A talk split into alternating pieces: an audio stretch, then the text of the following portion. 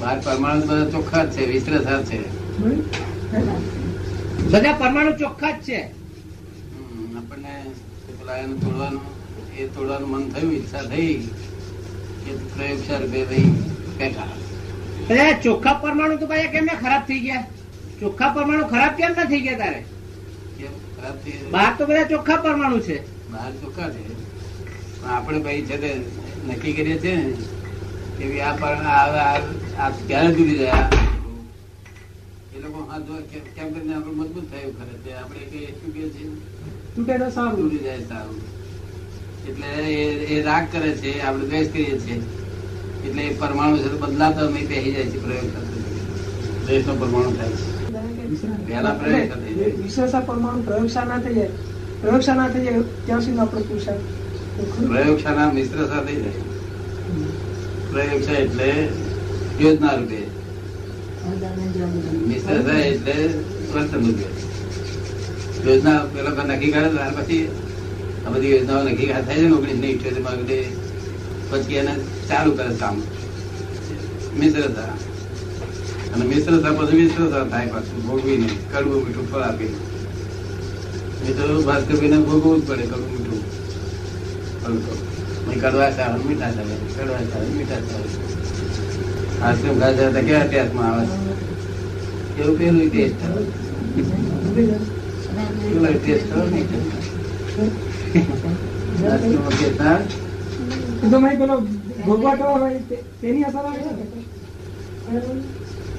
સ્વાદમાં સ્વાદ લેતો નથી તે બેસાદ બેસવા લેતો નથી. સ્વાદમાં સ્વાદ લેતો હોય. આપણા લોકો શ્વાસમાં શ્વાસ લે છે અને મેં કહ્યું ને સારી રીતે ખાજો શાસ્ત્રમાં પેલો પૂતગલનો અર્થ તો છે ને લખેલો. પૂતગલ શબ્દનો અર્થ તો લખેલો છે ને. આ રીતે આ બધે શાસ્ત્રોની જ તમે કહો છો વીસ વર્ષથી અમે એનો અર્થ શબ્દ એ તો હમણાં બહાર પડી પડી પડી ને. નવી ચોપડીઓ લોકો સમજી ગયા જાણી ગયા બધા. વાતો વાતો વાતો. લોકો જાણતા ના પૂતગલ પૂતગલ પૂતગલ બોલ્યા કરે? આ કઈ કઈ સાલની વાત છે આ? તો બત્રીસ સાલની વાત છે. ચોત્રીસ છત્રીસ યાર ચાલી બેતાળી માં મને પૂતગલ નહીં સમજાય ગયું. બેતાળી માં નહીં સમજાય ગયું. આખું મિશ્ર ચેતન. અને પેલા લોકો જે પૂતગળ એટલે પૂરણકલન મિશ્ર પરમાણુ નું કહેવા માંગે છે. એ- એ ફરક ખરો ને? તમે આપ જે કહેવા માંગો છો પૂતગલ એ છેલ્લે સુધી પેલું પુરાણ ગલન એ બધા કહે છે ખરા. પુરાણ ગલન એટલે શું? શું એવું તે સમજે નહીં. પૂતગલ એટલે પુરાણ ગલન એટલે પણ શું એ ના સમજે. પુરાણ ગલન શું પાછું એ ના સમજે એ તે કશું સમજે નહીં. પણ આ આ પૂતગલ પેલું જે પરમાણુ રૂપે છે અને બીજું આ મિશ્ર ચેતન જે કહે છો પૂતગલ આ પૂતગલ પેલો પરમાણુ પણ પૂતગલ સ્વરૂપે છે. જે એ પોતે પૂરણ થાય છે અને ગલન થાય છે. હા પણ આ દાદા જે પેલું મિશ્ર ચેતનનું કહેવા માંગે છે એ એ પૂતગલ એ મિશ્ર ચેતન જે પેલો અહમ ભાવ છે આખો અહંકાર ભાવ. મિશ્ર ચેતન એનું નામ જ પૂતગલ મિશ્ર ચેતન એનું નામ જ પૂતગલ. તો મિશ્ર ચેતન અને પેલા પરમાણુ પરમાણુ જે મિશ્ર સા થાય પેલો મિશ્ર સા થાય એ છે તે ચેતન ને એ પૂતગલ ના કહેવાય. પેલા પ્રયોગશા થાય? પ્રય- પ્રયોગશા થાય એને પૂતગલ ના કહેવાય. એ પૂતગલ નહીં. તો મિશ્રતા એ જ પૂતગલ એ જ પૂતગલ કહેવાય. પ્રયોગશા થાય એ. પ્રયોગશા થયા પછી? પ્રયોગ થાય એટલે એને કડવો મીઠો લાલ પીળો રંગ પેસી અંદર પેસે. પછી ફીટ થાય ત્યાર પછી એને એ થાય. ત્યારે એનું પરિણામ આવે. મિશ્રતા થાય. પેલી બાજુથી પરમાણુ ગ્રહણ થાય. આ બાજુ ભાવ ઉત્પન્ન જે થાય છે કે જેના આધારે પેલા પરમાણુ ગ્રહણ થાય છે. તો એ ભાવ એ પણ પૂતગલ કહેવાય ને. એ ભાવ ગલન કહેવાય. એ ગલન કહેવાય. ગલનમાંથી પાછું ફરી ઉભું થાય. એ ગલન એટલે એ પૂતગલ છે.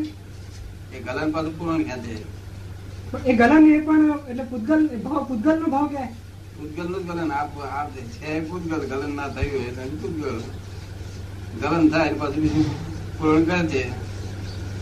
આપણે ગલન થતી વખતે ચાર્જ ના થાય એવું કહીએ છીએ. તો પેલું અહમનું સ્થાન ક્યાં આવે છે? જે દાદા કે છે ને વિશેષ પરિણામ ઉભું થયું? અહમ ઉભું થયું. વિશેષ અહમ ઉભું થયું. એ પણ પૂતગલમાં જાય છે ને? ભૂતગલ જ છે ને કે મન, બુદ્ધિ ચિત્ત અહંકાર બધું. બધું. આત્મા સિવાય બધું ભૂતગલ સંયોગ જેટલો બાજુ છે બધો ભૂતગલ પ્રયોગશાળા હોય તો હજી કહેવાય નહીં. પણ એ આ અહમ છે એ કોનો ભાવ કહેવાય? એ કોનું પરિણામ કહેવાય? એટલે પેલું આ જે ગલન થઈ રહ્યા છે એના આધારે ઉત્પન્ન થનારું છે? ગલન જે પરમાણુ થાય છે એના આધારે ઉત્પન્ન થાય છે? અહમ? અહમ એ કોનું પરિણામ કહેવાય? કોનું પરિણામ એટલે? એટલે આ પરમાણુ જે એમાં જાય છે કે ચેતન વિભાગમાં જાય મિશ્ર ચેતન? મિશ્ર ચેતન. આ બધું ભૂતગલ એટલે મિશ્ર ચેતન ભૂતગલ નો અર્થ જ મિશ્ર ચેતન. મિશ્ર થાય એટલે મિશ્ર ચેતન. પ્રયોગ એટલે પ્રયોગ ચેતન. પ્રયોગ ચેતન દેખાય નહીં. પ્રયોગ ચેતન દેખાય નહીં. ચેતન અને પૂતગલ બે સંયોગ એના બે ના સંયોગથી જે વિશેષ પરિણામ ઊભું થાય છે એમાં પહેલું વિશેષ પરિણામ શેમાં કોનામાં ઉત્પન્ન થાય છે?